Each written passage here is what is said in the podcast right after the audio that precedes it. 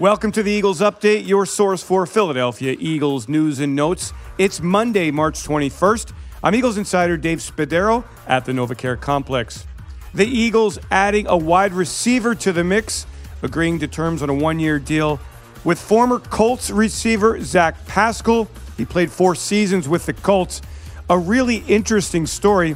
He came out of Old Dominion where he set records there, the first Monarch to be invited to the NFL Scouting Combine. Pascal then was cut by Washington and Tennessee twice before finding a home with the Colts in 2018. Primarily first as a special teams player and then working his way into the mix at wide receiver. He's been productive for the Colts. 150 receptions, 1,888 yards, and 15 touchdowns scored in his 4-year career with the Colts.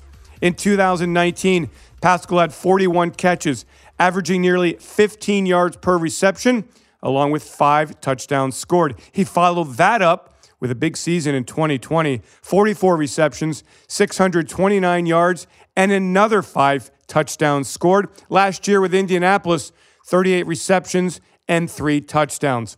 He can play special teams. He brings versatility and size to the Eagles wide receiver core at 6'2", 214 pounds. He is a favorite of head coach Nick Sirianni, who last year mentioned Pascal's name several times as an example of a player who displayed leadership, fearlessness, aggressiveness, and who coined the term dog mentality that he brought to Philadelphia. Sirianni thought so much of Pascal that he mentioned him in his opening statement upon being named the Eagles head coach as a player he'd like to thank for his time in Indianapolis. In Philadelphia, Pascal joins a wide receiver core that includes the likes of Devontae Smith, Quez Watkins, Jaylen Reagor, Greg Ward, J.J. Arthega Whiteside. Where Pascal fits in remains to be seen. But in his time in Indianapolis, he played both as an outside receiver, as a slot receiver, and also showed great toughness in the blocking game. He's a leader in the room, and he'll add to the Eagles' wide receiver core. Zach Pascal, an Eagle, on a one-year deal. The Eagles continue to bolster the roster in free agency as they look ahead to the April 28th NFL Draft. I'm Eagles insider Dave Spadaro. Thanks for joining me for this Eagles Update. Have yourselves a great Eagles day.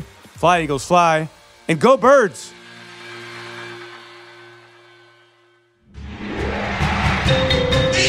Eagles Entertainment.